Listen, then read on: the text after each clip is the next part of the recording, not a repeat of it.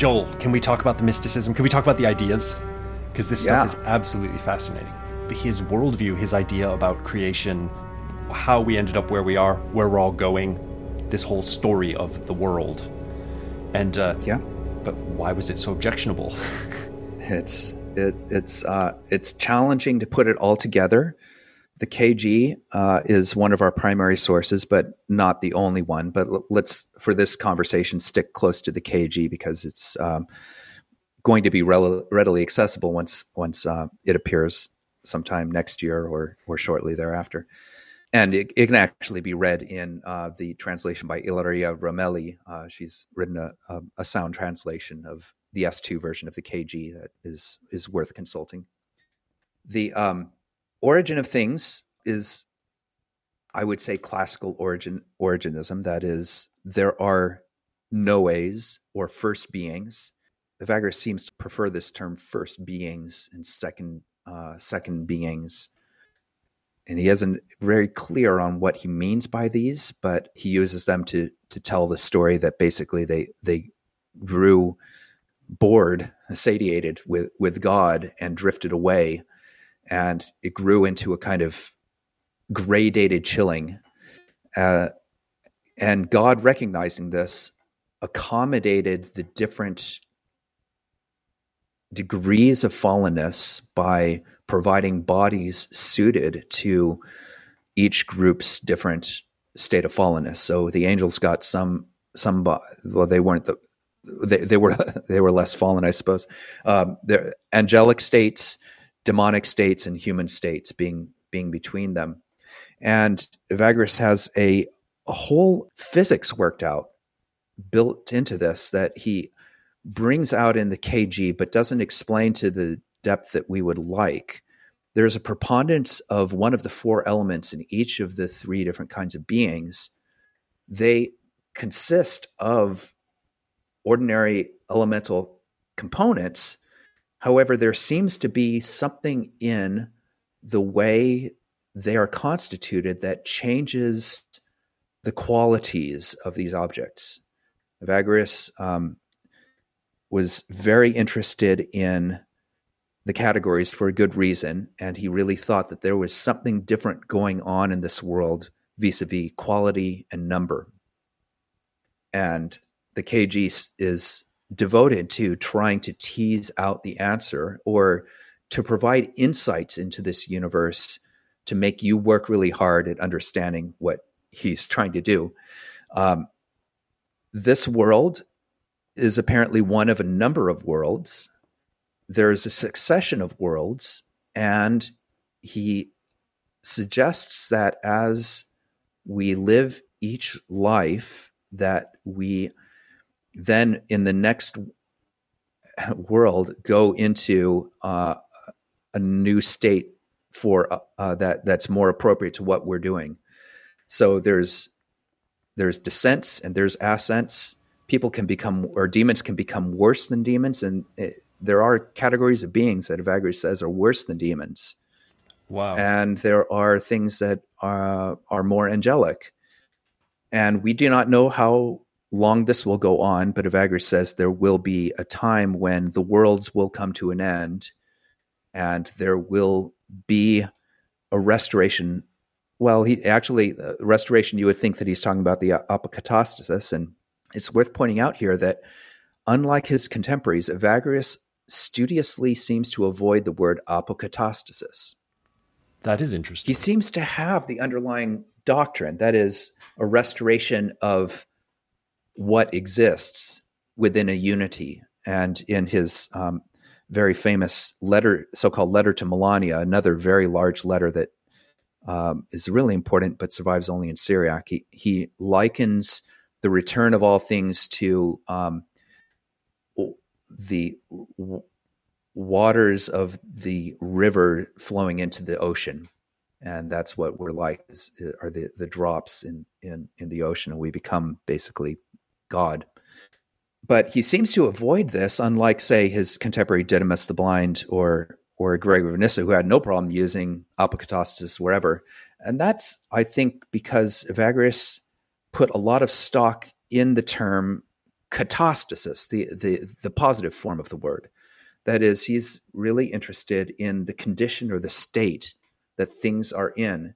And for him, everything is always in a state.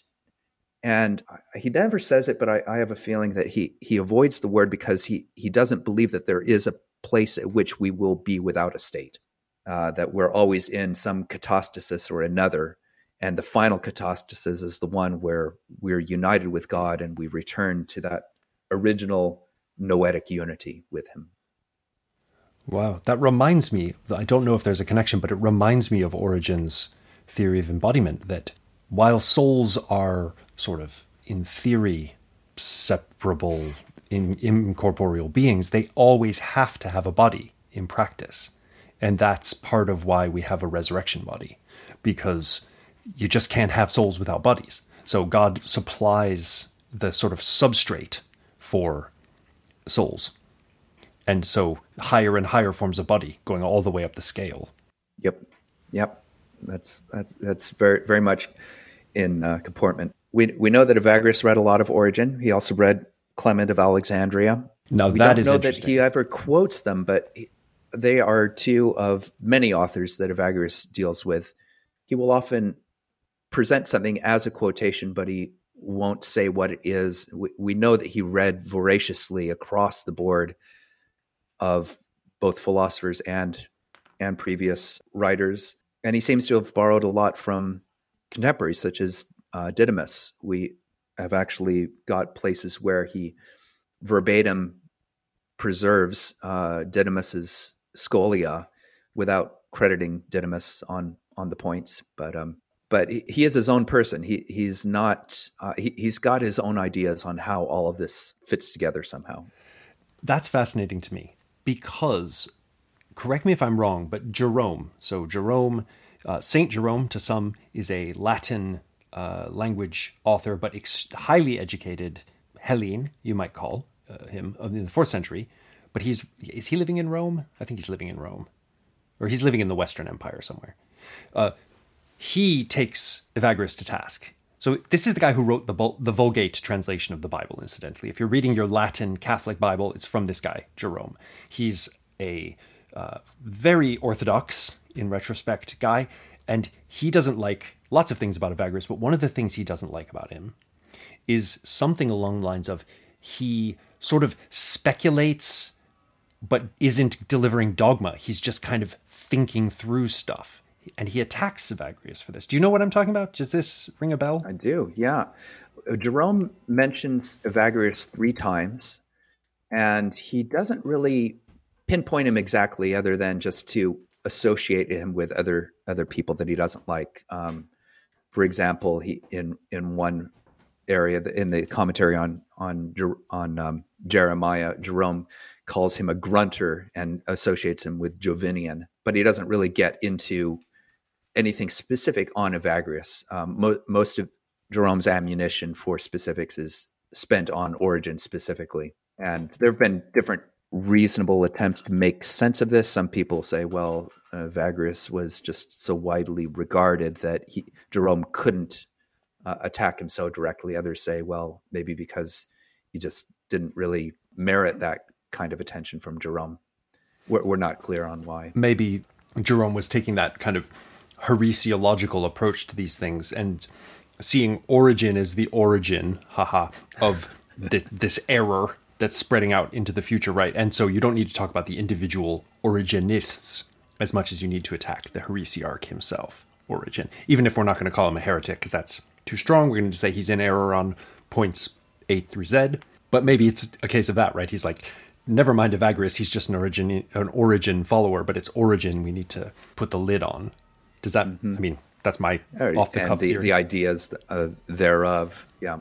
But the idea, what intrigues me in his attack is that he's attacking the fact that Evagrius is willing to do what's been called research theology or exploratory theology, metaphysics, kind of playing with ideas, maybe coming up with a system. He's not saying this is Christian dogma. He's not saying this is something you have to believe. It's in your credo or whatever. And it's for the Gnostics, right? It's for the Christians who've already achieved a certain spiritual level. And he's very good about that, right? He doesn't mix his Gnostic stuff with his stuff for the more basic Christians. So it's like true. And he's saying, like, you know, you shouldn't be reading this metaphysical speculation stuff unless you're ready for it, right? Yeah, and I should actually backtrack a bit. I overstated my position. Jerome in letter 133 actually does have a whole paragraph on Evagrius that he associates him with Basilides, and he basically has a number of things to castigate him on, although he's light on the details for which he should be condemned. He's just basically saying that he's another Origenist, and that he's been condemned along with Ammonius, Eusebius, Euthemius, Horus, Isidorus, the four tall brothers. Whoa. And how does Basilides fit into that? Or is it just a heretical name to conjure with? Like, you know, it's just a name. That's why, you know, he's light on specifics. How would you connect Evagrius with Basilides? I'm not too certain. I think it would be easier to try to associate him, say, with the Valentinians than right. Basilides myself. Right. So getting back to what you're saying about this incredible worldview he has, right, that he's laying out in the Kephalaia, which I guess he's not laying out, again, he's not laying it out systematically. He's laying it out in this incredibly beautiful way in these short little bite-sized chunks that you have to read through. And maybe this is his scholiast's mind at work, you know, connect this one to the one that was in the previous chapter, and then connect and jumping back and forth and reconnecting and finding links between concepts expressed here and there, and then putting together a picture in this sort of way. He meant the reader to work hard on this. One of the unique features of the KG relative to Evagrius's other writings is that chapters that seem to belong to each other are usually separated by at least one Kephalaia. So he may talk about primary beings in one Kephalion, and then the next one it's an exegesis of scripture, and then he'll come back in the very next one to say something that resonates with the one that went up ahead of time. And sometimes, you know, the jump is even further. He really wanted his readers to spend a lot of careful, deliberative time on this text, rereading it, jumping back and forth, and trying to figure it out. Because he wasn't going to give you the answers. He was going to tease you with, let me give an example that also opens up his interest in the world of numbers. In 1:15, when the 4 is annulled, the 5 is also annulled. But when the 5 is annulled, the 4 is not also annulled. And then at the very next Kephalion, he says, that which has been separated from the 5 is not separated from the 4. But that which has been separated from the 4 is released also from the 5. Now, a scholiast or some scribe actually added a comment to this saying, I know what this is. The 4 is talking about the 4 elements, and the 5 is the 5 senses. And you go, okay, great. We've got that figured out. But once you plug those items into the Kephalion, you realize you've just started scratching the surface, because you then need to ask, what does it mean when you're talking about the annihilation, the annihilation of the 4 elements? And what would it mean for the 5 senses to be annulled? So you think that you understand something, and you open the door and you realize, there's actually a few more doors behind the door I just opened. If you are paying attention. If you're not paying attention, then you just leave and go find something else to read. Yeah. But then you're not really reading Evagrius. Quite Gospel of Thomas-ish in its sort of initial opacity and obvious intentional mystification. But then when you start, if you decide, okay, this is actually important, I'm going to really think about this thing, you start to dive into the hermeneutic depths, and then it all becomes self-referentially interesting, and the whole book is talking to itself in different ways. I've read somewhere that this book owes something to Plotinus, And from what you're saying, I can certainly see things that seem quite Plotinian, but I wonder, do they not just owe more to Origen and then, you know, the Gregories and all these Christian intellectuals that he's talking to, and as well as his own perhaps intuitions and hermeneutic work? What do you think about this? Yeah, I'd say yes to all the above.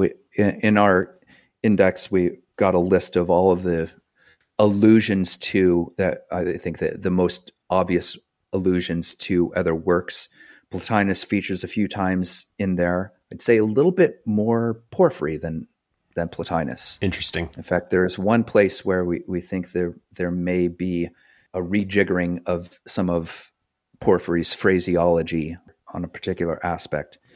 There's no smoking gun on either author or actually any of the other people that resonate through the KG, but you can see them all and you get a feel for them all. Philo makes his appearance in the Praktikos, for example, when Evagrius talks about the ophiomachos, the snake fighter, and he without crediting or blaming Philo, takes a different position on what that means. What does that mean? Philo regards continence as the snake fighter. Got it. But Evagrius treats it as love. And interestingly, in that very same passage, he ascribes it to Moses, who wrote in his writings on nature symbolically, as if he had written a treatise on nature. I love that. Moses, the philosopher. Moses also did a bit of snake fighting, right? Not Moses, but Aaron. Yes, he did. They did the old converting the sticks into snakes, and their snakes won. This is, of course, obviously ripe for an esoteric reading to a Christian audience. If for no other reason than you have to account for the fact that the Pharaoh's sorcerers seem to be quite powerful. And how is that even possible theologically? But so it seems to me that there's a really strong echo of something we find in Clement here, in the general worldview, the general idea that there are layers upon layers upon layers of entities, intelligent entities in the world. Clement doesn't really get into demons very much, but humans, and then above us, angels, and then above them, higher angels, and higher and higher and higher angelic levels, leading up to the protoctists, and then the Logos himself, who is the noetic world. And when you die, you know, Clement was writing in an era when orthodoxy wasn't even a thing yet, but this is really not orthodox. When you die, if you've done well, you're going to get promoted. This seems to be Clement's teaching. Of course, it's esoteric and it's expressed kind of obliquely and stuff, but this seems to be what he's saying. You're going to be angelified. And we have, you know, canonical things in the Gospels about when you die, you become like an angel. So that you can justify that, no problem, from the Gospels. And then if you do your job as an angel of grade 1, well, eventually you will be angelified up to grade 2 and so on and so forth. And it seems to me that the multiple worlds, the journey back to God, having fallen down to the bodies we're in now, that Evagrius is talking about, is working in something like a Clementine paradigm, right? Yeah, I would say definitely that's the paradigm that Evagrius has used. It's always unclear, you know, whether he's getting it from Clement or from Origen or from Didymus, who is the other factor X in all of this, because Didymus's works have not really been studied to the depth that they need to be, and especially the esoteric side of Didymus. A lot of good work has been done on Didymus's pedagogy and his engagement with his students, but very little on the more esoteric side of his works. So I'm tempted as a reader to think of something that's started by Philo, really, of an Abrahamic tradition. So Philo to Clement to Origen to Evagrius, and this is all these connections are problematic, and you know, there's this sort of chain of transmission of the leadership of the church in Alexandria that Eusebius gives us that goes Clement to Origen, but we don't actually know that really was in any way institutionalized or they, you know, anything like that. But there seems to be this Abrahamic tradition of taking something like a Platonist universe where the sacred timeline isn't so much creation, duration, followed by end times. Well, it is that, but it also has this verticality, this vertical aspect where souls are moving up towards God. And there's this kind of, there having been a fall of some kind into matter, into the world we're in, there's this coordinated flowing back of all things toward God. And it might be an infinite flowing back. It might never quite reach God because God is infinite, and that's perfectly possible, right? And you can see that in Philo, circumspectly and to some degree, trying to sort of correct for not trying to read Clement or Origen back into Philo, but still, all of that is there in Philo. It's definitely there in Clement, and he is learning from the elders, as he calls them, the people who are instructing him orally that he doesn't really name, Jewish Christian teachers of some kind from the Alexandrian milieu. Same thing with Origen. He's reading, but he's also learning from elders. And now we have Evagrius. And all of this stuff can be got from the scriptures, right? It's not like it's unconnected to the scriptures, but it's certainly not explicit in the scriptures. Mm-hmm. So you need a kind of, let's call it extended Platonist appreciation for scriptural reading, scriptural hermeneutics, to arrive at this way of seeing the world. And it's an absolutely fascinating, can we call it a tradition? I think we can. It seems like we can. We don't know all the links in the chain, but it's very clear that this is happening in the Eastern Empire, especially around Alexandria, but up into the Near East as well, in the monasteries and so on. There seems to be this kind of tradition. What do you think of this? And what do we want to call this tradition that I've just sort of tried to outline? I'm inclined to go back even further into, say, the Greek intellectual tradition, where from our earliest Greek thinkers, systematic thinkers, attempted to provide some kind of comprehensive answer to life, the universe, and everything. We call those guts and toes today. But in antiquity, at least in the Greek tradition, no philosopher was worth their salt if they did not try to connect disparate parts of the universe together somehow. So with Aristotle, he doesn't just stick with his biological observations. You know, he's also trying to explain ethics and metaphysics, and he's not the only one. Plato's doing that. Heraclitus is doing that. Anaximenes, Parmenides.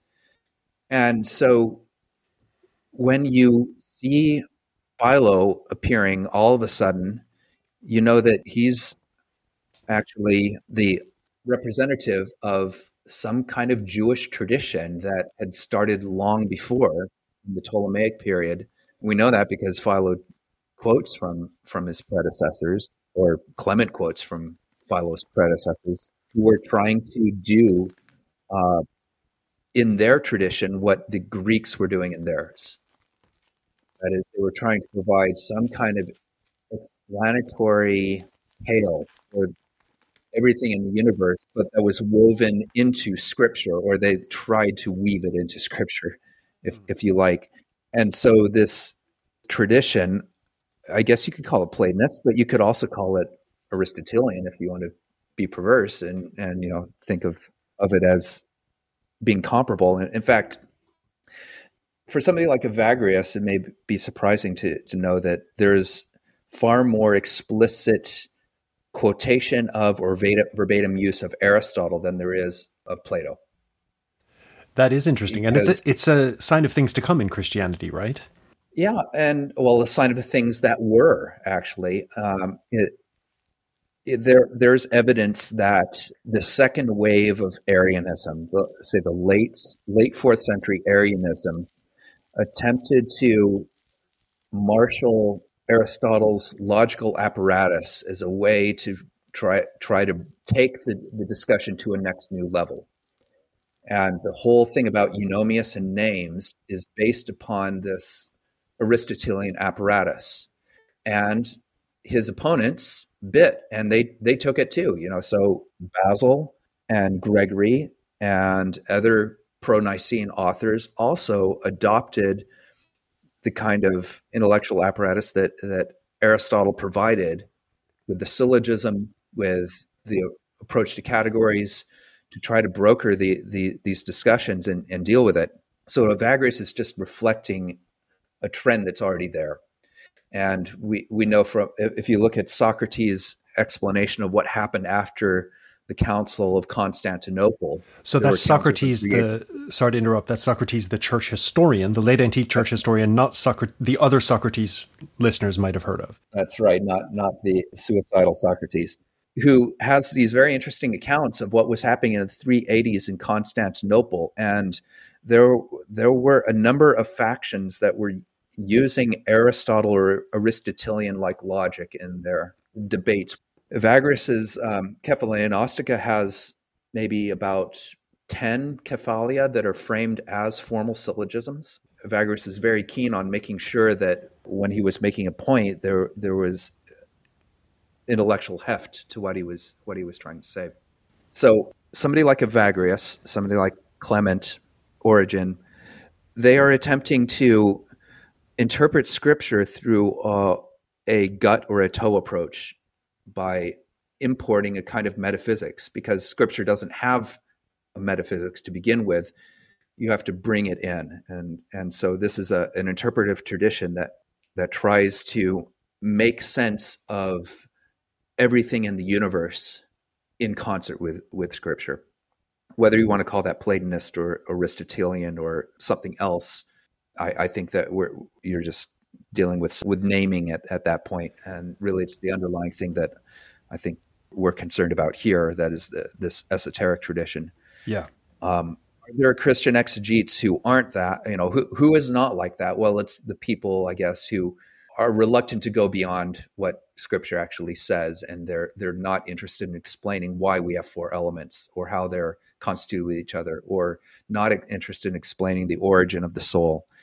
And so they are, I suppose, not making the attempt to solve all the world's big problems. But Evagrius and his ilk are.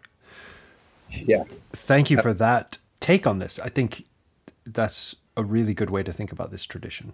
If we just look at its dynamics, how it kind of functions, it is this kind of esoteric stream, but coming from, I think you raised a really good point, coming from a very ambitious kind of questing approach to explaining stuff. What else is esoteric about the Kephalaia Gnōstika? So you've talked already about how there's a two-level approach to Christians. There's the Praktikoi and then the Gnostikoi, like in Clement. And the Gnostikoi are the ones who know, the ones who maybe are suitable for this kind of speculative, theological, metaphysical stuff. Although, especially with someone as practice and asceticism oriented as Evagrius, maybe we don't want to think of this as a purely theoretical activity, but as some kind of participatory metaphysics, a kind of... this is what you're doing when you're purifying yourself from sins and stuff. You're moving towards God, right? So in that sense, the Gnostic stuff is going to be the more esoteric stuff. And it seems to me that it's not a stretch, and I wonder what you think of this, to see the way he chose to write the Kephalaia in this way that makes you do the work, right? The same way Plato sometimes writes stuff. Which is why almost immediately people started accusing Plato of being an esoteric writer, because he writes in these little weird riddles and mathematical puzzles where he doesn't give you all that you need to solve it, so you have to kind of fill in the gaps. So he's writing in this difficult way, which strikes me as being most easily interpreted as a form of esoteric public writing. Like, I'm writing this, but I'm not going to present it in a way that anyone can really casually get what I'm saying. You're going to have to work for it, which is a form of public esotericism, right? Are you with me so far? Does this seem like a sensible reading? Yeah, so far so good. The Praktikos is all about, how to discipline the body and train it. And you see streaks of his metaphysics, either through some of the terms he uses, but he isn't explicit about it. The Kephalaia Gnōstika is somewhat of a different animal in that there isn't a whole lot about what you're supposed to do with this knowledge. It's actually quite theoretical, to introduce one of Evagrius's favorite words, theoria, which is normally translated as contemplation. Yeah. But I'd like to argue that a better translation of this word is observation. Evagrius is very interested in the theo behind theoria and what the rational being sees spiritually.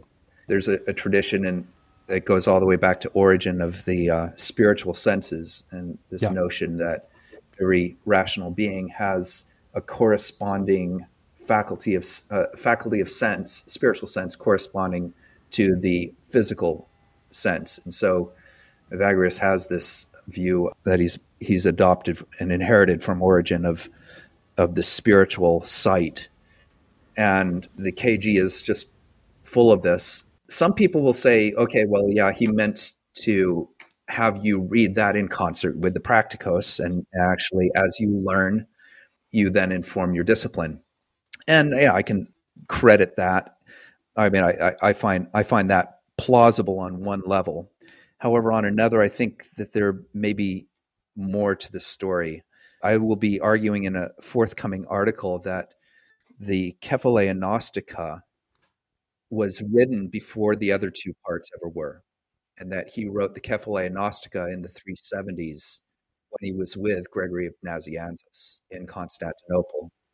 And it's only when he moved to Egypt as a monk that he thought of a way to repackage this as something for monks to do.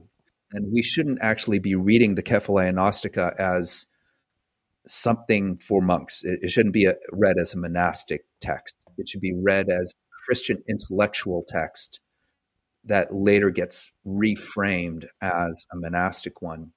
Thinking of it that way, I think, changes our options for what we think he meant us to do with the Kephalaia Gnōstika, because he wrote it ostensibly for anyone who has the intellectual or theoretical apparatus to work out the problems. And there's no guide, actually. That in that case, we don't know exactly what he meant in its original writing, what he meant for us to do with it. And in fact, you know, having read the text multiple times in preparation for the OUP volume, I'm hard pressed to give an explanation for the KG or summarize it. You know, I encourage readers, listeners to just dive into it and get pulled into knots, as I have and my fellow translators have, because it defies any kind of epitome, because it is a series of epitomes of insights, aperçus into the world. Amen. I also encourage everyone to do that. I look very much forward to the publication of your translation, which will make this potent source of extremely difficult to understand esoteric writing available in an easy one-stop shop, so it can baffle even more people in the English-speaking world than it's already baffled. People talk a lot about the Christian mystical tradition, and I think with Evagrius, it's time for the podcast to start. With the Cappadocians, really, it's time for the podcast to start addressing this this material, even if we don't want to talk about mysticism. Not that I have a problem with mysticism; it's just you have to define what you mean by it. Otherwise, it means so many different things to different people that you're not necessarily talking about the same thing. But what is there in this work that has led so many commentators to describe it as a work of Christian mysticism? I would say the terse, paradoxical phraseology of these chapters, coupled with adumbrations around describing God, apophatic approaches to God that guide people to do this. Because as a good Cappadocian, Evagrius will not say what God is, because he agrees with Gregory of Nazianzus. You shouldn't be talking about God anyway. And this is in Gregory's theological orations, where he basically tells his opponents to shut up and stop talking about God and start talking about the created world instead. Evagrius does. He basically takes his master's advice, and so he provides insightful streaks into scripture, into the nature of God or God's appearance to us through very perplexing statements that we're supposed to wrestle with. And so, yeah, it's classic, well, for lack of a better word in this context, mysticism, spirituality, but it's really the aritos, the unspeakable nature of God that pervades the whole work. And yet an attempt to try to see it, because that's one of the insights that Evagrius has, is that we are returning to some kind of unity, and we must contemplate that unity. We must observe it and move toward it. How do we do it when we can't describe it? It's very difficult to do. So apophatism is getting up ahead of steam in the Christian tradition in the 4th century. Yeah, and it had a head of steam already, but when Evagrius came along, he wasn't making anything up on that front. No, but he's an exemplar of it, huh? So we have an apophatic God. So the text is circling around the unsayable God, telling you at length and in baffling ways that it cannot tell you what it's talking about. Perhaps drawing you in to use your spiritual senses to get a more direct perception of this unspeakable non-thing than he can tell you about, but forever abstaining from making the statement of what it is. And yet it's the only thing that really matters, right? Yeah. Yeah. Well, I think this is a perfect stopping point, right? End on the apophatic. Yeah. And I bid you to be like the 60 Kephalaia that are missing from the Kephalaia Gnōstika. You mean stay esoteric? Yeah.